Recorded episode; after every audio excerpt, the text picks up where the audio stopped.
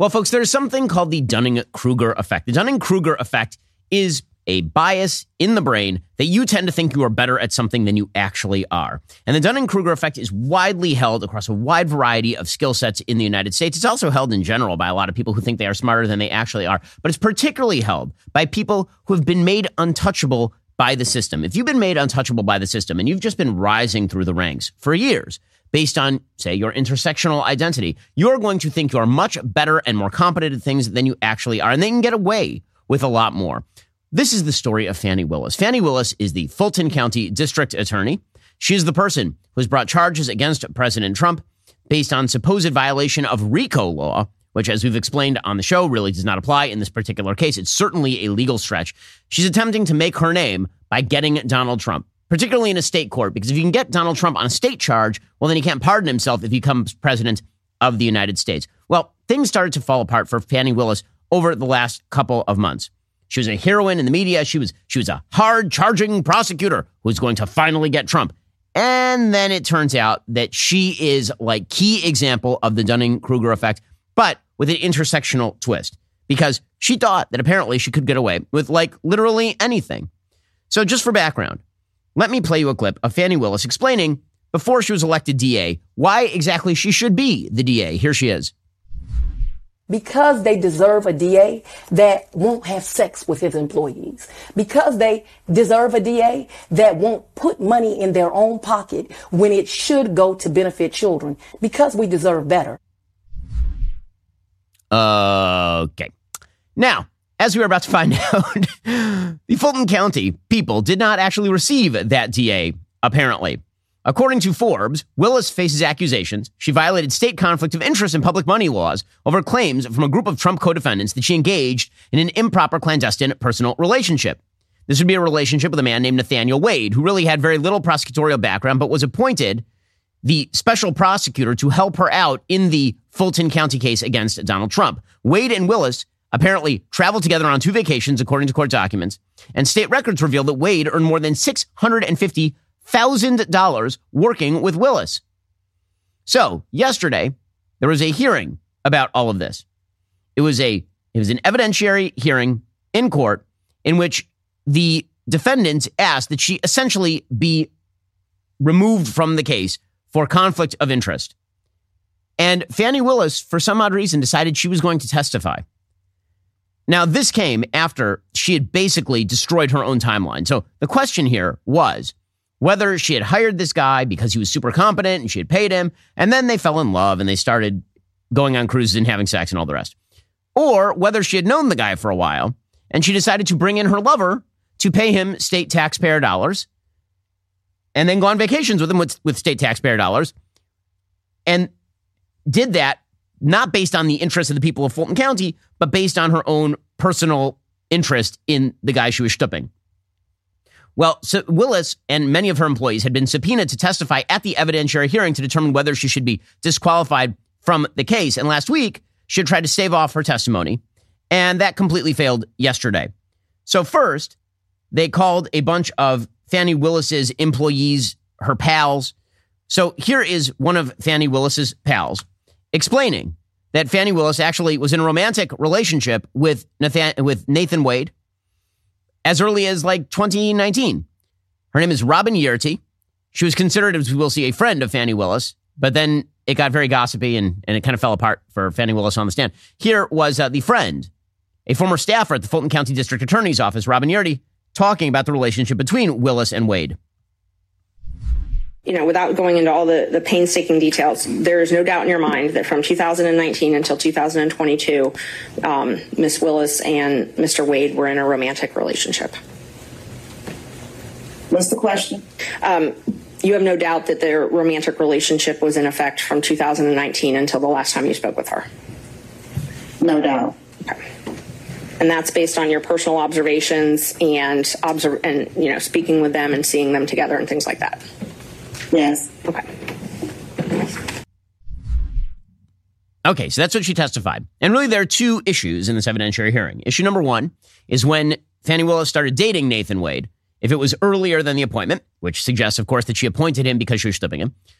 So that's question number one. And question number two is even if she was dating him after they got together on the case, was she then expending taxpayer dollars on him in ways that she wouldn't any other employee? That's question number two. And Fani Willis fails on both accounts. We'll get to more on this in a second. First, going online without ExpressVPN, it's like using your smartphone without a protective case. Most of the time, probably it's fine. All it takes is one accidental drop on a solid concrete to make you wish you had protected yourself. This may or may not have happened to me yesterday.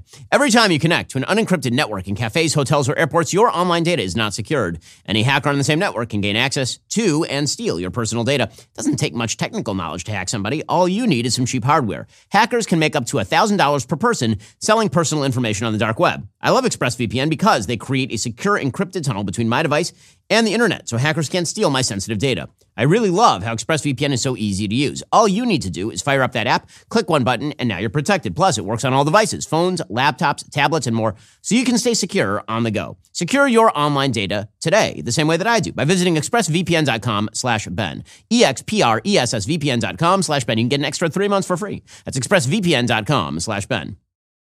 So, they then call Nathan Wade, and Wade tries to deny that he was dating Willis in 2020. He tries to claim that because he had a form of cancer, it was not possible for him to have a romantic relationship because he was trying to isolate. Uh, it didn't go over amazingly well in court. He was sweating bullets, Nathan Wade, as you would imagine. You remember I asked you some questions about Hapeville Yes, sir. and the condo, Yes, sir. and you indicated that prior to November 1st of 2021, you had spent time at the condo, the hate, the Hapeville condo, Yes, sir. With Miss Willis, right? Yes, sir. And with someone else? You said Miss Yeartie? Miss Yeartie, yes, sir. Okay, so you were not concerned, that was not a sterile environment, was it? Are, are you inferring that Miss Yeartie and D.A. Willis is not sterile? Of course, it's a sterile environment. It's it's a, a condo. But don't you remember then I followed up and said, where else might you have been to show your cell phone records from Hapeville? And you said, the airport, Mm-hmm. right? Mm-hmm. Not a sterile environment though, the airport, you agree? It is not. Okay, what about restaurants? Not a sterile environment, right? They are not. And the Porsche, you said something about a Porsche what? The Porsche experience. That doesn't sound very sterile to me. Is that a sterile environment? Well, you- You're inside of your vehicle. Yeah, but don't you mingle with others? Mm, you can. Yeah, and you were doing all that in 2021 before November 1st. That's what you testified to, correct?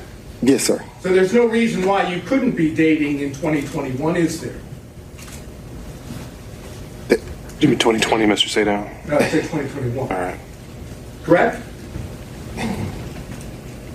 Dating? No. No reason. No reason. Got it. Thanks. Okay, so he's basically blown up on the stand. He says, okay, well, I couldn't have been dating her because I had cancer at the time. He's like, well, you were pretty non sterile that entire time. So I'm assuming that you could have been like in a room with her, dating her at the time. Wade was then forced to explain about his sex life with Fani Willis, and uh, things got awkward. Have you had a personal relationship at all, and you know what I mean by that, after the summer of 2023? Are you asking me if I had intercourse with the district attorney? I, I was trying not to, but I, I guess the if you're going to characterize it as that, the answer would be The answer would be no. so. It's been purely professional since the summer of 2023. So, so that's where we're having issues. Um, Okay, I, you'll have to explain because I don't know what the issue would be. no, I, I- will explain to you. Thank you. you. Um, th- th- you say personal. Um, we're very good friends, probably closer than ever because of these attacks. But if you're asking me about specific intercourse, the answer is no. How about if I change it from intercourse to romantic? No. No. Okay. So then what the hell is he talking about? okay. So Wade then admits that he was paid for a bunch of stuff that was really not appropriate. He paid for things, apparently, using, you know, the taxpayer dollars he'd been paid for. So let's say they went on a cruise. He would pay for that using his business credit card. And so the question is, well, was the state essentially paying him to then take her on romantic cruises and whatever? He says, no, no, no, no, because she paid me back in cash. That's going to be the excuse now, is that whatever state dollars flowed to their relationship inappropriately, it wasn't really inappropriate because she had fat stacks of cash in, in the safe. I'm not kidding. That's the actual defense that Nathan Wade and Fani Willis tried to use here. You said in the affidavit that you roughly shared travel, though, correct? Yes, ma'am. Okay. So this roughly sharing travel, you're saying she reimbursed you. She did. And where did you deposit the money she reimbursed you? I was cash. She didn't. She didn't give me any checks. So she paid you cash for her share of all these vacations. Mr. Shafer, you'll step out if you do that again. Yes, ma'am. Okay. And so all of the vacations that she took, she paid you cash for. Yes, ma'am. And you purchased all of these vacations on your business credit card, correct? Yes, ma'am. Okay. And you included those in deductions on your taxes, correct? No, ma'am. No, you did not. Okay, so again, his claim, and this goes to claim number two, right? Claim number one is that he was dating her before he was actually hired. Claim number two is that they were taking business trips, that's air quotes for those listening, uh, around the world, and that he was paying for them, basically using taxpayer dollars, and then she was reimbursing him for her half in cash, right? So that it didn't look as though they were basically scamming the government out of money. That's that's essentially the claim that she's making. The the countervailing claim would be that she paid him $650,000 to be a prosecutor in an area where he has no qualifications in order so that they could go on romantic vacays together. So at this point, Fani Willis decides she must testify. Now, first of all, let me just be clear. Anytime you are the subject of any sort of court proceeding, it is almost invariably a horrible idea to say you want to testify. This is why every defense counsel ever will tell you do not get on the stand. Very few people are good witnesses in their own defense. They're really bad witnesses. Fani Willis happens to suffer from two things. One, she's not telling the truth. And two, she also happens to be one of the most off putting witnesses in human history.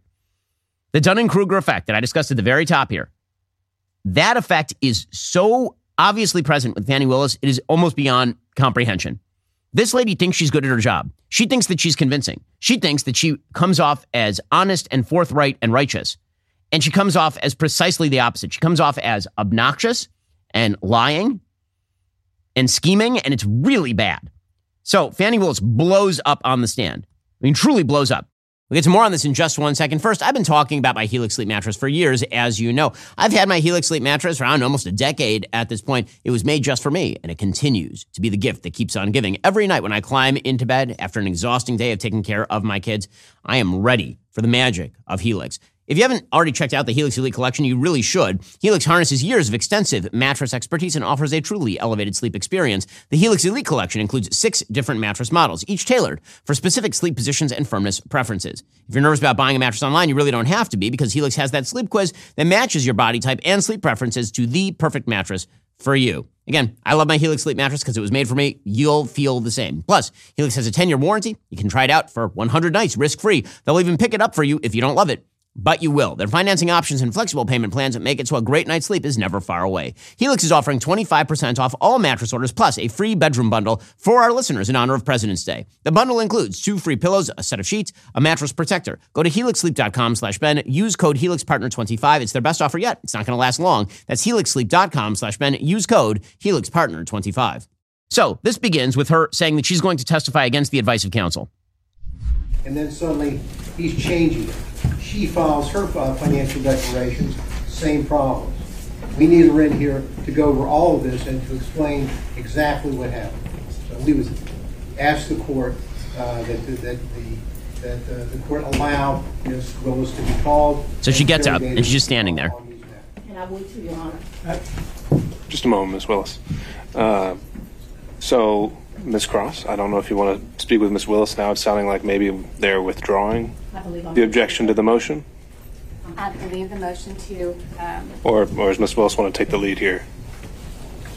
we'll draw the motion to quash Ms. Willis. Based on the. I'm ready to go. Okay, so the um, position of the district attorney at this point is that she's no longer uh, contesting the subpoena. Ms. Merchant has called her as the next witness. So she had tried to not testify, and now she's going to testify. And so she strides up aggressively to the witness box, and now is the moment. So first, she starts off by suggesting that making her even answer questions is contrary to democracy, which is weird because it seems like it actually is well within the boundaries of democracy to ask whether the DA who is prosecuting Donald Trump for political reasons is in fact a corrupt person who's having sex with the other prosecutor and paying him vast quantities of taxpayer cash while taking vacations with him. So here she is getting very, very self righteous about the whole situation. Isn't it true that you met Mr. Wade October 2019 I'm at gonna a judges We conference? hasn't gotten to the point where Ms. Willis should be treated also under the situation. I think we. I'm very Mr. much Elliott. want to be here, so I'm not a hostile witness. I very much want to be Not here. so much that you're hostile, Ms. Willis, it'd be an adverse witness. Your interests are opposed to Ms. Merchant's. Thank Merchant's interests are, per- are contrary, contrary to democracy, Your Honor, not to mine. I mean, okay, so first of all, she's a terrible lawyer. That's not what a hostile witness is.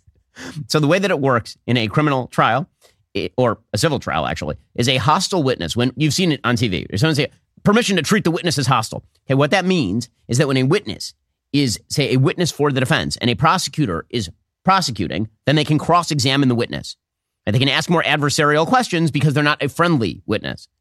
It doesn't mean like your affect is hostile or not hostile. Like she doesn't even know what that means. And she's the DA of Fulton County. I love that. That the, the, the defendant's interests are contrary to democracy because the claim is that the defendants tried to overturn an election. Therefore, she is completely scot free on the question of whether she is in fact a corrupt public servant. And then she goes full out. She goes full Al Pacino in And Justice for All.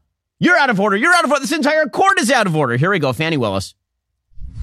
Well, no, no, no, look. I I object to you getting records. You've been intrusive into people's personal lives. You're confused. You think I'm on trial. These people are on trial for trying to steal an election in 2020. I'm not on trial, no matter how hard you try to put me on trial.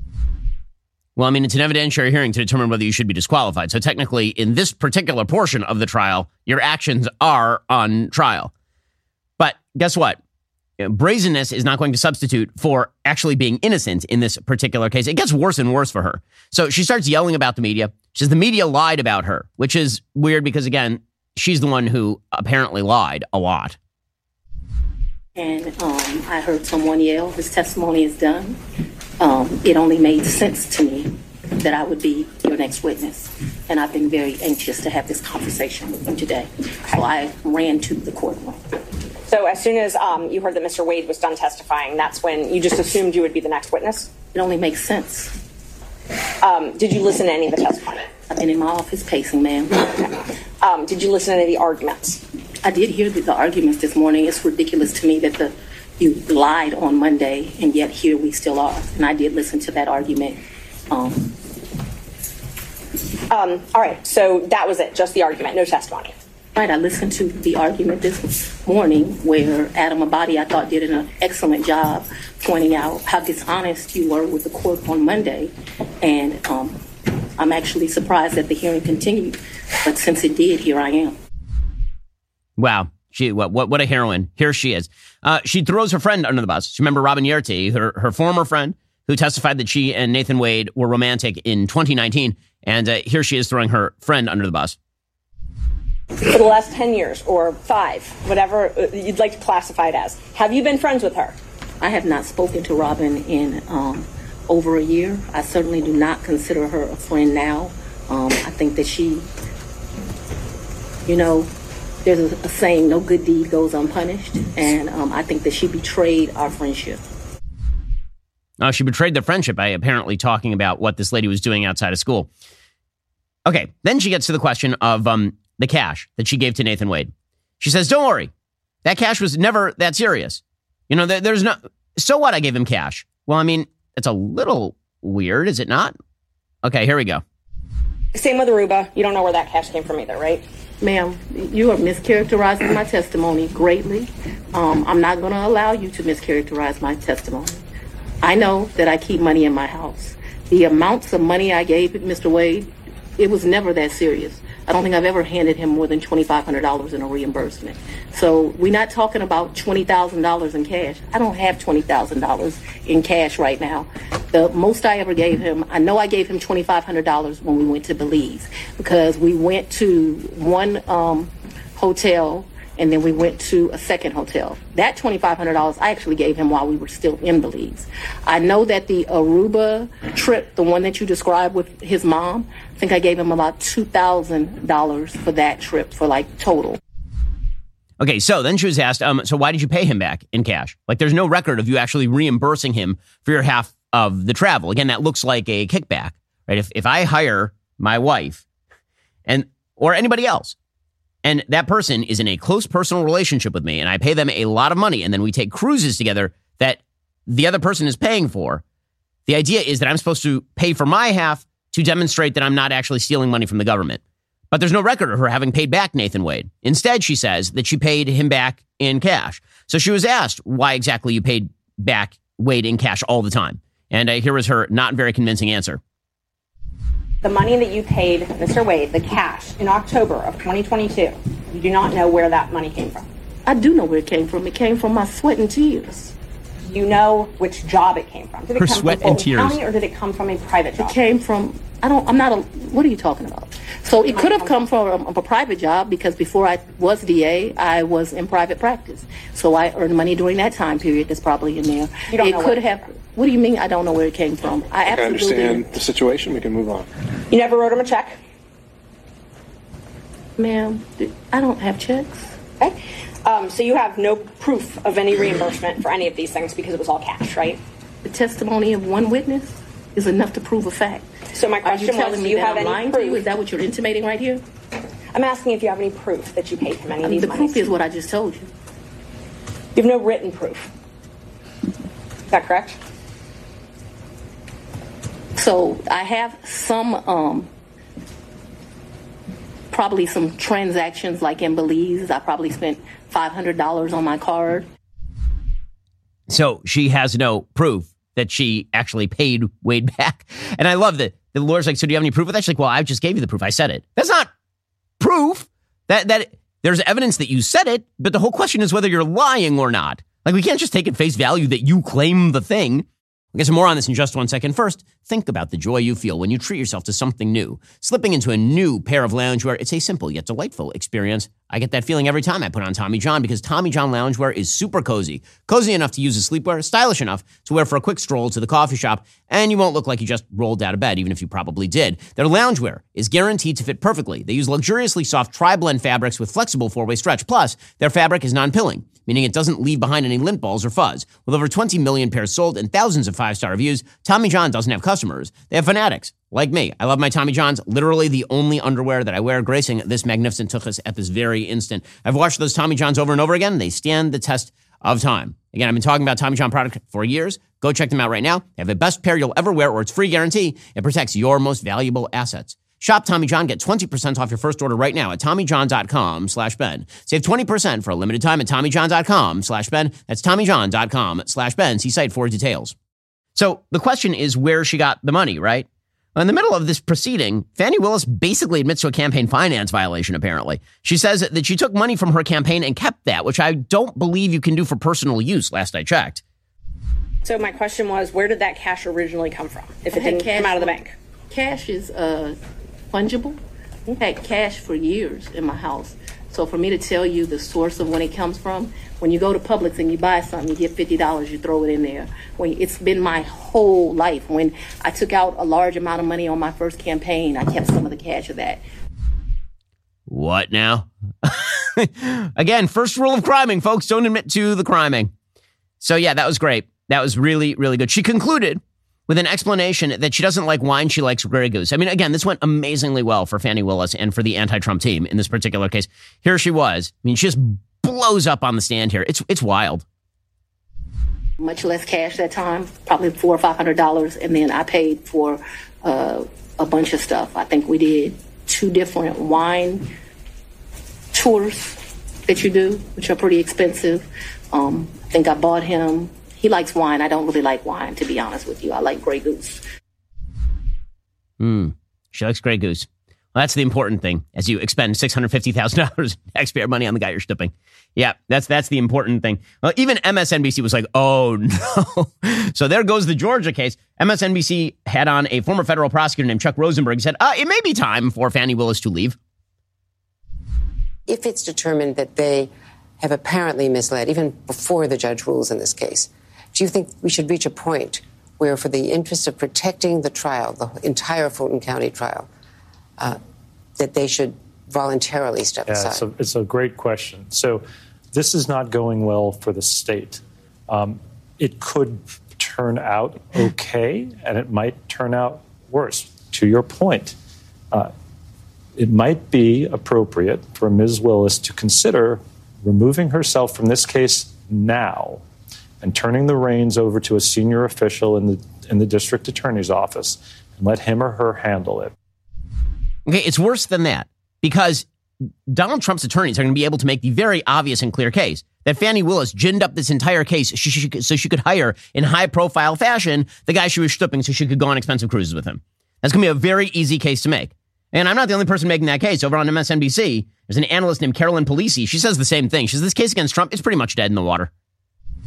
Don't let the legalese fool you. This is epic. This is monumental. If things are going in the direction we think, uh, Fani Willis lied to the court. It's game over for her. She will be disqualified um, if they had a relationship prior to when they uh, represented to to the court. It's it's a huge deal. I, I can't overstate it. Okay. Yep. So um, this is a problem. This is a problem for. So let me just make clear one thing.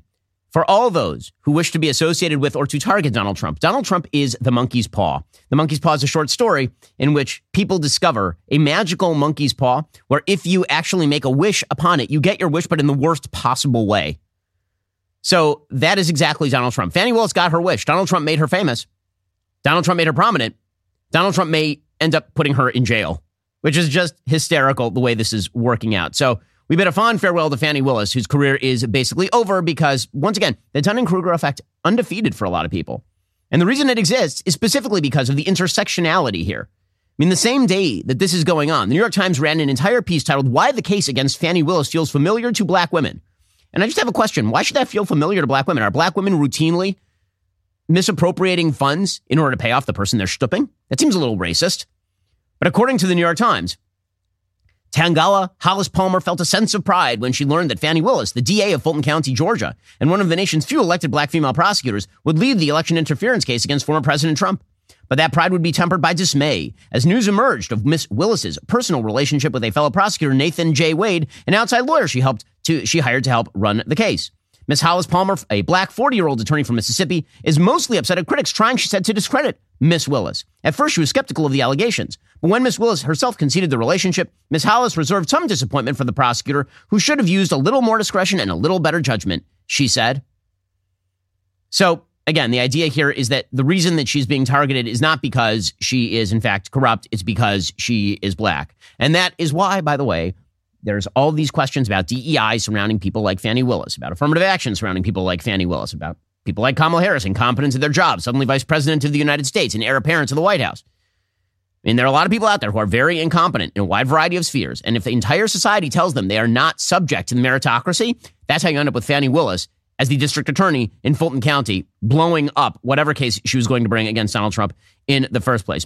We'll get to more on this in just one second. First, the only thing that fuels us here at the Daily Wire, other than our desire for justice in the universe, is Black Rifle Coffee. Honest to goodness, we have tiring jobs. You have a tiring job too. You need Black Rifle coffee. And right now is the perfect time to try it for yourself. Right now, you can get 20% off your first order with promo code Shapiro at blackriflecoffee.com. You'll see why they are becoming one of the most popular coffee companies in America. Black Rifle Coffee is veteran founded and veteran run. They take pride in serving coffee and culture to people who love the country. When you shop with Black Rifle Coffee, your money goes a long way toward giving back to those who serve our nation. Black Rifle Coffee just announced today a massive new partnership with UFC that started with a giant donation to the Hunter 7 Foundation. Every purchase you make helps fuel their mission to support veteran and first responder causes. This includes everything from getting much needed equipment to first responders to helping veterans fight cancer and more. Black Rifle Coffee sources exotic roasts from award winning farms worldwide. Also, they have a wide variety of ground coffee, whole beans, K cups, ready to drink coffee. It's awesome stuff. Don't just take our word for it. Go to blackriflecoffee.com right now. Get 20% off your purchase with code Shapiro. That's blackriflecoffee.com with promo code Shapiro. Meanwhile, when it comes to Donald Trump's legal issues, the hush money trial is apparently going to start with jury selection in March, late March, March 25th, according to a New York judge. That, of course, is the idiotic Alvin Bragg case against Donald Trump, claiming that Donald Trump for some odd reason, violated state campaign finance laws by violating federal campaign finance laws by paying Stormy Daniels payoff money to be quiet about their affair. That is that case. It's foolish. There's really no basis for it, but that trial is going to move forward in New York City. So that is the latest on that. Meanwhile, there is a DOJ case that is currently being brought by special counsel David Weiss against a former FBI informant. This would be the informant who claimed that President Joe Biden and son Hunter were involved with Burisma Holdings. The person who they are now prosecuting is a guy named Alexander Smirnov. He is facing charges in connection with lying to the FBI and creating false records, according to CNN. He was arrested Thursday in Las Vegas Apparently, the indictment alleges that Smirnov's story to the FBI was, quote, a fabrication, an amalgam of otherwise unremarkable business meetings and contacts that had actually occurred, but at a later date than he claimed, and for the purpose of pitching Burisma on the defendant's services and products, not for discussing bribes to Joe Biden when he was in office. So there are a bunch of FBI memos that contained his talk about how Burisma wanted to pay Joe and Hunter five million bucks apiece and all the rest of it. And now the FBI uh, is is saying that he lied about it, and they are going to prosecute him over this. So the question the Democrats are, are making, the one they're bringing, is they're suggesting that because Smirnov was lying, this discredits everything related to Burisma and Hunter and Joe, which of course it does not. That was supplementary material that supported a lot of the allegations that were made about Hunter and Joe, and it was very direct, but again, unsupported by sort of further evidence about actual payments of $5 million to Joe Biden. But it doesn't end all of the questions about Joe Hunter and trafficking in the, in the Biden business name. So this raises questions as to whether the DOJ is actually targeting this guy because he lied to the FBI or whether they're targeting him in an attempt to basically get Biden off the hook for the second time in the last couple of weeks. He did violate classified document statutes, but they also said he's senile. So that is the way Joe Biden is being let off the hook. Okay, meanwhile, and what I think is far more important news than any of these legal developments. The leading critic of Vladimir Putin has now been found dead in prison or has died in prison under unspecified circumstances. This is an actual important world event. Alexei Navalny is was an anti-corruption campaigner who is widely seen as the chief rival to Vladimir Putin in Russia. Unclear how he died. He was merely 47 years old. He had been sentenced on a bunch of trumped up charges to a penal colony penalty of more than 30 years. So he had been behind bars since January of 2021, according to the Wall Street Journal, when he returned to Russia from Germany, where he was recovering after he'd fallen ill during a flight inside of Russia. So he, uh, he got sick while he was on this flight inside of Russia. He then flew to Germany to seek treatment. And upon reaching Germany, doctors concluded that he had actually been poisoned with a Soviet era nerve agent called Novichok which is, again, one of the things that Vladimir Putin does. He tends to poison his critics. Navalny, for years, was a large scale critic of Vladimir Putin up until his arrest. He came back from exile. He was immediately arrested by, by Vladimir Putin's team. And then he was sentenced. And then he was moved to an Arctic prison so remote that at first nobody knew where the hell he was. I mean, for, for literally weeks, they shuttled him around so that nobody could find out where he was. And then finally, he released a message saying that he was in a place that was extremely cold far in the north, where all he could see were some dogs and some snow, basically. Here is footage of Navalny from yesterday in a court appearance, and as you can see, he looks alive and well.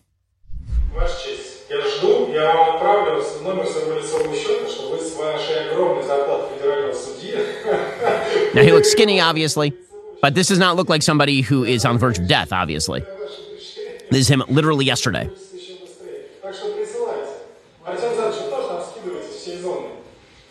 Uh, as the Wall Street Journal reports, Navalny's death practically extinguishes the last real political op- opposition that still remained inside Russia following Vladimir Putin's invasion of Ukraine, his crackdown on free speech, and the passage of increasingly draconian laws aimed at stamping out any dissent.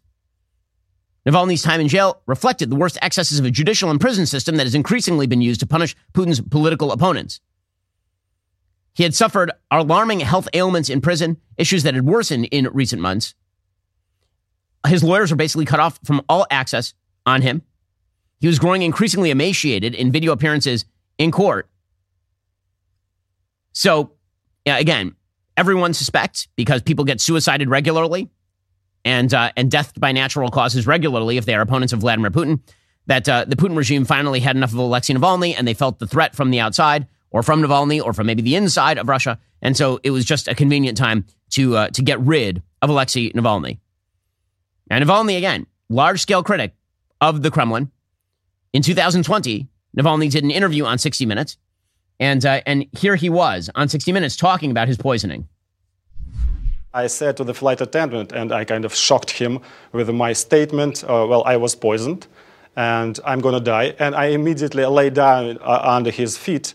Alexei Navalny was on a flight to Moscow from Siberia, where he'd been campaigning against Putin's party in a local election when he collapsed with no pain, but knowing he was dying.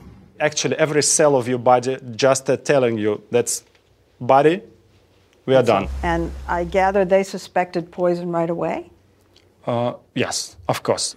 Meanwhile, his team in Siberia searched his hotel room, collecting things Navalny may have touched, like this water bottle, which the doctors in Berlin sent along with a blood sample to a German military lab to see exactly what the poison was. And the answer was Novichok.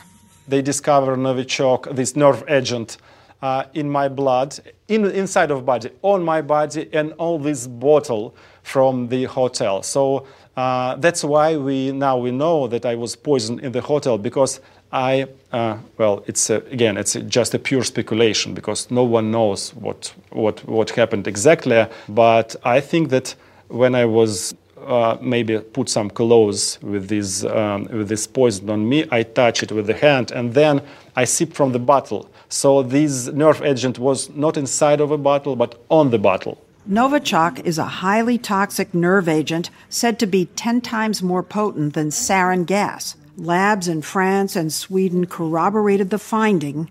There's no doubt it was military grade Novichok.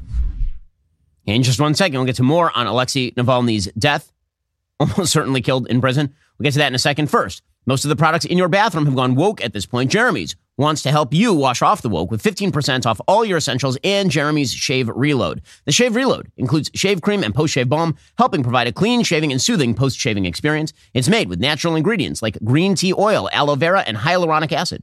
And Jeremy's leaves out toxic chemicals like parabens and sulfates because how can you wash off toxic values if you're using those toxic, toxic chemicals? Head on over to jeremy'srazors.com, get your Jeremy's Shave Reload and other essentials for 15% off today. It's more on this in just one moment. First, You've heard me talk about how important it is to have a VPN to protect your online privacy before. Choosing a VPN you trust is equally as important. Now, I actually research the show's sponsors because I want to recommend brands I believe in. I can say with full confidence ExpressVPN is the best VPN on the market. For starters, ExpressVPN does not log your online activity. Lots of cheap or free VPNs make money by selling your data to advertisers, but ExpressVPN doesn't do that. They've even developed a technology called Trusted Server that makes their VPN servers incapable of storing any data at all. ExpressVPN also uses Lightway. That's a new VPN protocol they engineered to make user speeds faster than ever. I've tried a lot of VPNs in the past. They can sometimes slow your connection, but ExpressVPN is always blazing fast and lets me stream videos in HD quality with zero buffering. Not to mention, ExpressVPN Really, really easy to use. You don't need any technical skills to set it up. You just fire up the app, you tap one button, and now you're connected. Even your grandparents could do it. I'm not just the one saying this. It's Business Insider, The Verge, a lot of other tech journals. They rate ExpressVPN as the number one VPN on planet Earth. Protect yourself with the VPN I know and trust. Use my link at expressvpn.com slash Ben today. Get an extra three months free on that one-year package. That's expressvpn.com slash Ben, expressvpn.com slash Ben to learn more.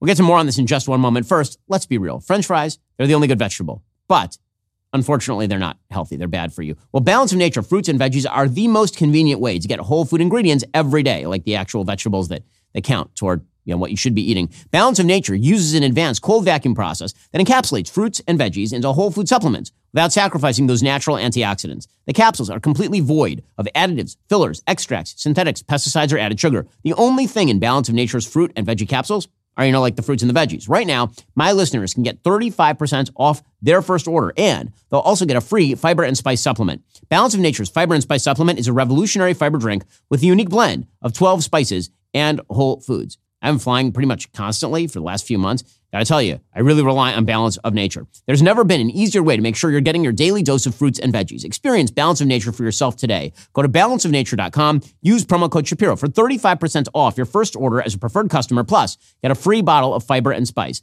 That's balanceofnature.com, promo code Shapiro for 35% off that first preferred order, plus that free bottle of fiber and spice. Okay, okay meanwhile, so the question, of course, is why was Navalny poisoned in the first place? Navalny was on 60 Minutes, and here he was explaining why Vladimir Putin tried to kill him. But why would Putin want to poison Alexei Navalny? When we first met Navalny three years ago, he was running against Putin for president. He had made a name for himself by getting his hands on incriminating internal financial documents related to high level officials and posting them on a blog. Did these documents that you got prove corruption? Uh, absolutely. I work as a whistleblower and I'm not afraid to uh, announce the names. He says he found that the Kremlin's inner circle was accumulating vast amounts of wealth and published pictures of multiple homes and yachts. He moved on to airing documentaries on YouTube with video of the officials' lavish lifestyle. And uh, it's, uh, it's something very special about Mr. Putin that he's crazy about money, personal money, about his family being rich, his friends, like all his uh, people who was served with him with the, uh, in the KGB, all of them, they are billionaires. That's why fighting corruption means for him that he's fighting me. Hey, and now he has fought him to the point where Navalny is is dead. I mean, the reality is that Vladimir Putin is a vicious dictator who kills his political opponents. I mean, the list is as long as your arm of people that Vladimir Putin has killed, ranging from journalists to fellow oligarchs to, to dissidents who have challenged him in any sort of way, at home and abroad, by the way. He has had people killed well outside the borders of, of Russia. And this is why I have to say it is pretty wild that Tucker Carlson didn't just interview Putin, which was fine. And as I talked about on the show at length, when Tucker interviewed Putin, I thought he did a fine job. All he did was let Putin talk, and I thought it was illuminating and interesting. And then Tucker went on to essentially act as a propagandist for Vladimir Putin in Russia. He went on to act as a, as a sort of Walter Duranty, Bernie Sanders knockoff. So he has spent the days since his interview with Putin gallivanting around Moscow and doing what pretty much appears to be almost identical to Bernie Sanders level propaganda on behalf of the Russian regime. I say this because here, for example, is uh, Bernie Sanders, circa 1988, talking about the magic of one of Moscow's train stations. Just to give you sort of a, a background here, here is, uh, here is Bernie. The stations themselves were absolutely beautiful, uh, in, including many works of art, chandeliers that were beautiful. It was a very, very effective system. Okay, so Tucker began his tour of Moscow by going to one of the train stations in Moscow. Now, a few things here. He said before that Moscow's train stations are clean, they're homeless, they're, you're not worried about being pushed in front of a train. And I actually defended that statement to the extent that I think that major American cities have done an awful job with crime. I mean, I was just in Camden, New Jersey, which is one of the crime capitals of the United States. It is a fact that American cities have done a terrible job in terms of cracking down on crime. That happens to be true, but that's not what, what Tucker is doing here. Tucker is doing something a little different, which is suggesting that the entire regime upon which the train station is based. He goes to a train station, then basically says, because this train station is nice and has chandeliers, people in Russia are living wonderful lives under the tutelage of Vladimir Putin. And he keeps saying that sort of thing over and over and over again, which is strange because he doesn't actually need to make that claim. If he wants to claim that the Ukrainians should not be supported by American taxpayer dollars, you can make that claim without actually going full Duranty. But as as Robert Downey Jr. might say, never go full Duranty. In any case, here was uh, here was Tucker at the at the Moscow station. One of the ways you understand a society is through its infrastructure, the places where people gather, the places where they go to travel. If you've got a lot of people in one place, it tells you a lot about the people. So, with that in mind, we're standing in front of the Kievskaya metro station and a train station next to it. Now, the metro station was built by Joseph Stalin 70 years ago. And the question is, how's it doing now? After 70 years. So we went into it to take a look, and what we found shocked us. Now, that's not an endorsement of Stalin, who was bad, obviously, nor is it an endorsement of the current president, Vladimir Putin. You may not like him either. But it doesn't change the reality of what we saw, or more precisely, didn't see. There's no graffiti, there's no filth, there are no foul smells, there are no bums or drug addicts or rapists or people waiting to push you onto the train tracks and kill you. No. It's perfectly clean and orderly. And how do you explain that? We're not even going to guess. That's not our job. We're only going to ask the question. And if your response is to shout at us slogans dumber than the slogans we used to call Soviet and mock, that's not really an answer. How does Russia, a country we're told is a gas station with nuclear weapons, have a subway station that normal people use to get to work and home every single day that's nicer than anything in our country. We're not going to get we're not going to speculate. We're just going to raise the question and wait for someone in charge to give us an answer. What is the answer? So we'll stop the lecture and let you take a look for yourself at what the Kievskaya metro station in Moscow, Russia looks like today. Okay, now now pause it for one second. So he's not going to speculate on what the answer is here. Okay, I'll give you the answer. The answer is very clear. Every dictatorship has certain areas that are extremely clean where they bring a foreign journalists to show them how clean those areas are. In fact, that's precisely why this train station was built. In 1935, this particular train station was opened. It was originally created by a guy named Lazar Kaganovich, who happened to be one of Joseph Stalin's right hand men. The way that the train station was built is they hired a bunch of people who'd actually built the London Underground. they had to go to the West to get people to build it for them. And then they basically jailed all those people because they knew how the Moscow train stations were working. And also, in order to fund this thing, they had to, you know, bring in a bunch of workers and they had to pay those workers. Well, how did, exactly did they, did they pay those workers? They needed hard currency to buy all of the instruments in order to build this particular train station. So how did they get all that stuff? Well, the answer is they went over to Ukraine, they stole all the grain, and they murdered all the kulaks. The Holodomor is actually one of the reasons why you have a beautiful train station right here. But that doesn't even answer why it's nice now. The answer why it's nice now is because dictators have always been able to clean up particular train stations. That's not answer as to whether the country itself is in good shape. The country itself is, not, is in pretty terrible shape, actually. If you go to Pyongyang, there are beautiful pictures of some of the subway stations in Pyongyang. That's in North Korea. North Korea is a shithole. This bizarre notion that you can go to one train station and then suggest that something is being done right overall by the regime because the one train station is nice. Again, I, I fully take the critique and agree with the critique that the train stations in the United States are run like garbage in big cities like New York and that they're too dangerous. There's been no one more pro cop than I have been on these issues. But that's not the argument that Tucker's making. He's making the argument that somehow the regime overall is bizarrely legit. And, and it's all done by implication, right? I'm not even going to speculate. I'm not even, well, I mean, you could just say what I say. I mean, you could, you could, you don't have to speculate. The reason the train station is nice is because Vladimir Putin spends dictatorial resources on keeping that train station nice. And the reason the rest of Russia is in really bad shape is because Vladimir Putin spent all of the resources making the train station nice and killing his political opponents like Alexei Navalny. This is all happening the same week that he killed Alexei Navalny in all likelihood in prison after jailing him on specious charges, by the way. And then just to make sure that it's not commentary, you get the actual full scale propaganda B roll from the Moscow railway station. Here we go. Today, February 2024, in the middle of a war. Here it is.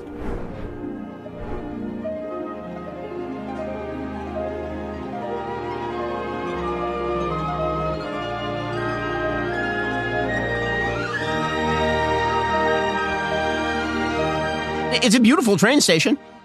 So is the one in Pyongyang. So, in fact, were the highways in Germany in 1936. It turns out that pretty much every di- there's places in Beijing that are super nice. Every single dictatorship on planet Earth has great places to show foreign journalists. Wow, they have chandeliers in the sub. I mean, Alexei Navalny's not going to see those anytime soon, but they do have chandeliers in the subways, and that's the important thing, isn't it? That it's well lit, and that this one train station is is great. Okay, this isn't even the best sort of bizarre video from from Tucker that he has released in the last three days. He also released a video in which he went to a Russian supermarket. And now, honestly, what this video shows to me more than anything else, and again, the entire idea here is that you're supposed to be enraged at the United States because he went to a Russian supermarket. He actually says that in this video. And uh, I will point out many things about this particular video because it's truly kind of an astonishing video. So remember, this is while Russia is in the middle of invading a sovereign country in Ukraine. The war in Ukraine has killed a couple hundred thousand people on the Ukrainian side and probably 300,000 people on the Russian side. The Russian economy is really, really weak. The dissidents in Russia are imprisoned or killed, or both, as in the case of Alexei Navalny. But Tucker did go to a grocery store so that he could talk about how bad America is in the weirdest way possible. So here is Tucker. So, a long-standing feature, maybe the longest-standing feature of Cold War propaganda in the West, was the Soviet grocery store. No products, no choices, shoddily made things. And it wasn't actually propaganda, it was real. And you can look up the pictures on the internet if you want. So we thought it would be interesting to take a look at a contemporary, modern day, 2024 Russian grocery store two years into sanctions. Here we go. All right. There we go. So I guess you put in 10 rubles here and you get it back when you put the cart back. So it's free, but there's an incentive to return it and not just bring it to your homeless encampment. Okay, this is the uh, grocery cart escalator. This is designed, I'm figuring this out now, where the wheels don't move, they lock on the grocery cart escalator. Look, Ma, no hands. Retail placement here is a little bit different. So it's like walking through Macy's to get to Whole Foods. Okay, we've gotten through the perfume section to get to the grocery store. So we're going to try and buy what a family of four would buy every week, and we're going to see what the selection is, and we're going to see what it costs. Now, Russia is famous for its bread, which is one thing I can assess pretty well. The low carb lifestyle has not swept Russia. Uh, thank heaven, because they, I mean, look at that. It's fresh too. Look at that. Oh, come on. Mm. Unicorn and mini mills. All right.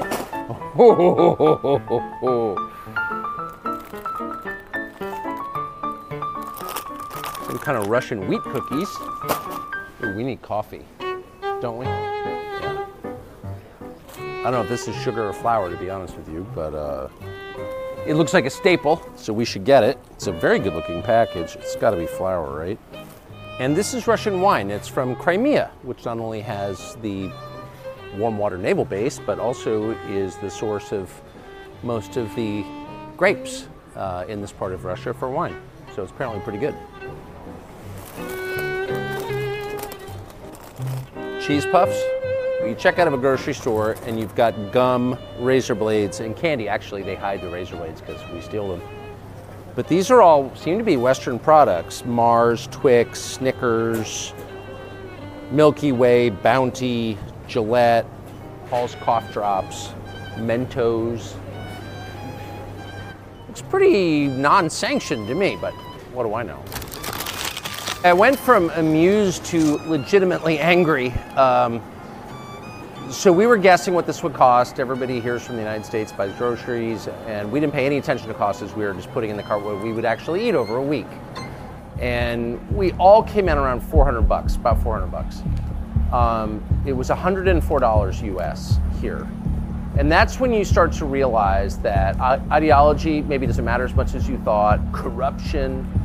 If you take people's standard of living and you tank it through filth and crime and inflation, and they literally can't buy the groceries they want, at that point, maybe it matters less what you say or whether you're a good person or a bad person. You're wrecking people's lives in their country, and that's what our leaders have done to us. And coming to a Russian grocery store, the heart of evil, and seeing what things cost and how people live, it will radicalize you against our leaders. That's how I feel anyway. Radicalized. We're not making any of this up, by the way. Two things that are worth noting here. One, the idea it doesn't matter if you're good or bad or how corrupt it is, so long as, you know, there are no homeless people at the subway station. So you can kill Alexei Navalny, but as long as you can still get bananas at the grocery store, like, does anyone really, should you complain? Really? Uh, number one, there's that, which is absurd on its face on a, on a moral level. And then you just have the basic misunderstanding of how economics works, like a really, really basic misunderstanding of how economics works. So, little secret about supply and demand. If it turns out that you're in a poor country, if you're a rich American, everything looks super duper cheap. I know it's amazing. If I go to Venezuela, whatever I have in my wallet will probably buy half the country right now. Is that because Venezuela is like an amazing economy? Products are so cheap there. It's like amazing. Or is that because I'm a rich American and the exchange rate means I can get pretty much whatever I want? I can do that in any poor country in the world. I can. Why do you think American tourists are upcharged on everything? If you go to like the Shuk in Israel or an Arab market anywhere, and you're an American and you're just negotiating with a guy and they realize you're American, they will up the price. Why do you think that is? Because they know you have money. That is the whole thing. That's the whole thing. By the way, there's so many things that are wrong with what Tucker is saying here. It's going to radicalize you that you go to a poor country and things are cheaper, which is like, how does he think that, that the wage base in the United States has been undercut by foreign competition? because wages in other countries are cheaper. Is that because things are amazing in, say, China for those wage laborers? After all, they can get their food, even though we're paying them nothing. Like, in order to radicalize yourself off of off of the fact that food is cheaper comparatively in Russia than it is in the United States for an American, I say for an American because I'm going to get to how expensive it is if you're Russian in a second. You have to want to be radicalized. You have to want to do the propaganda work. And again, Tucker didn't have to do any of this. All Tucker had to do, and, and if he steps outside of Moscow, by the way, things are way worse. He's being led to like the nicest areas of Moscow. He's being taken to the Bolshoi Ballet, and he's being taken to the Moscow train station and to like the really nice upscale supermarket. If he took like a three mile ride outside of Moscow, things would look very, very different. But that, that's the kind of amazing thing about all of this. Let me just tell you something about how it works. If you are a Russian, if you're a Russian, Russia has a per capita GDP of $13,000. A per capita GDP of $13,000. The per capita GDP of the United States today is $70,000. Seven zero compared to 13. It's worse than that, by the way, because per capita GDP does not tell you, even remotely, the entire story of who has all the wealth in Russia. About 500 oligarchs have pretty much all the wealth in Russia, like legitimately all of it.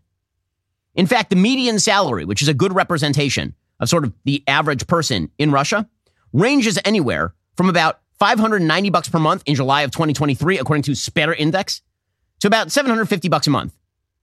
Now, do the quick math. You're talking about like less than $8,000 a year would be the median salary. In fact, according to studies, 60 plus percent of Russians spend half their salary on food. Half of it. That is not remotely what Americans spend on food. Because you know why? We're real rich over here. And that means that we can support higher prices that they can't support in Russia.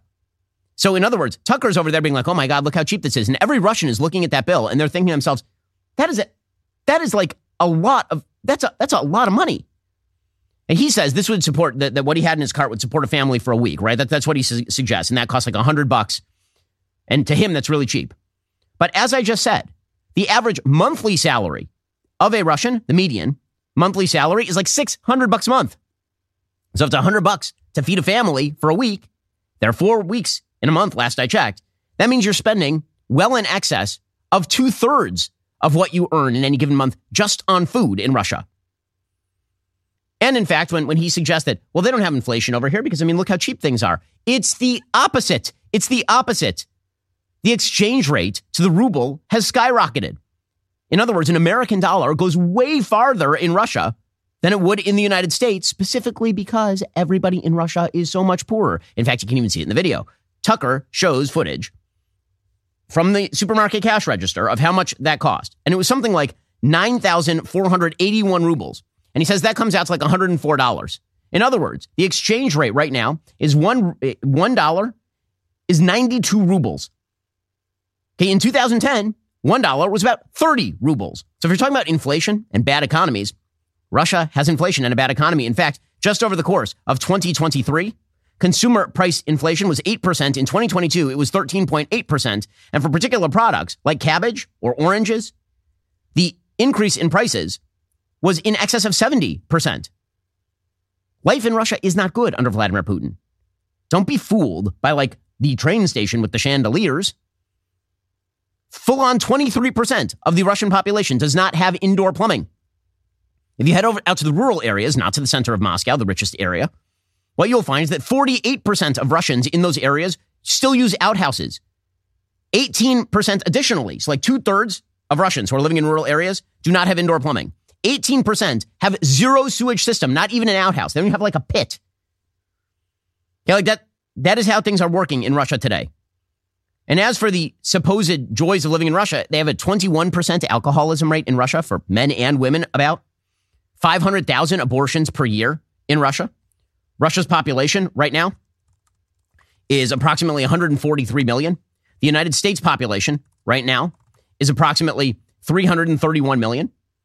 So we have about a million abortions a year in the United States, which is awful and horrifying and terrible. And everybody, including Tucker, hates that. Russia's abortion rate is far higher than that of the United States. Well under 10% of Russians actually attend church on a, on a monthly basis. Forget about a weekly basis, a monthly basis. In other words, propagandizing for this regime is a lie. It is, it is bad. It is wrong.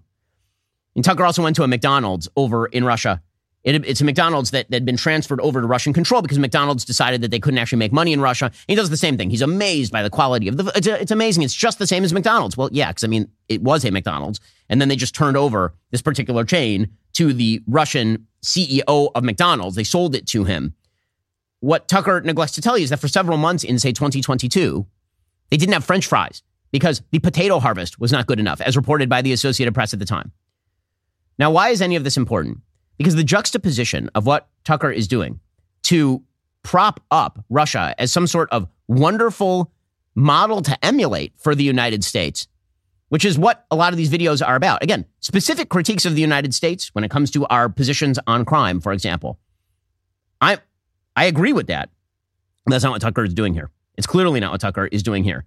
He's, he continues to say he's being radicalized by things like low prices in Russia because it's a poor country, or that he's amazed by the fact that they have things that are commonplace in the United States. Well, one thing I noticed is that when it comes to population migration, not a hell of a lot of people from America migrating to Russia, a lot of people from Russia migrating to the United States, and that is for a reason. The, the question of what is indicative of, of how Vladimir Putin rules, the death of Alexei Navalny, or the fact that they still have chandeliers in the Moscow train station, it's pretty clearly the death of Alexei Navalny. And that's without any political reference to what's going on in Ukraine. There's this strain that's grown on both the right and the left that suggests that America is somehow not the greatest place in the world, that America is actually quite terrible, and that if you go to other countries, these other countries are better. There are certain things about other countries that you could say are superior to the United States. You could. You can say that there are certain educational systems that are run better than those of the United States. You can say that a train station in Moscow is cleaner than a train station in New York City. But the broad based political critique that somehow it doesn't matter how you run the government so long as the trains run on time, or it doesn't even matter if the trains run on time, America is just kind of inherently bad. That's incredibly problematic. It's incredibly dangerous. And it's hard to see how it's super America first. All right, guys, the rest of the show continues right now. We're going to be getting into Joe Biden's senility. The media are covering it up. If you're not a member, become a member. Use code Shapiro at checkout for two months free on all annual plans. Click that link in the description and join us.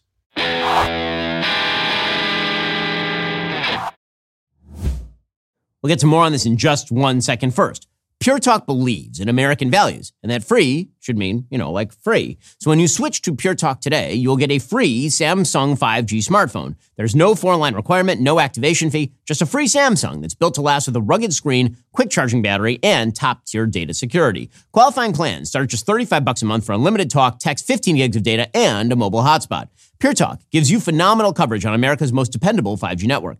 It's the same coverage you know and love, but for half the price of the other guys. The average family saves almost $1,000 a year. So, I challenge you to choose a company that actually doesn't hate your guts and shares your values. Let Pure Talk's expert U.S. customer service team help you make the switch today. Go to puretalk.com slash Shapiro to claim your eligibility for your free brand new Samsung 5G smartphone and start saving on wireless today. Again, go to puretalk.com slash Shapiro to switch to my cell phone company. I've been using them for years. They're fantastic. You'll love them as well. Go to puretalk.com slash Shapiro and claim your eligibility on that free brand new Samsung 5G smartphone. Start saving.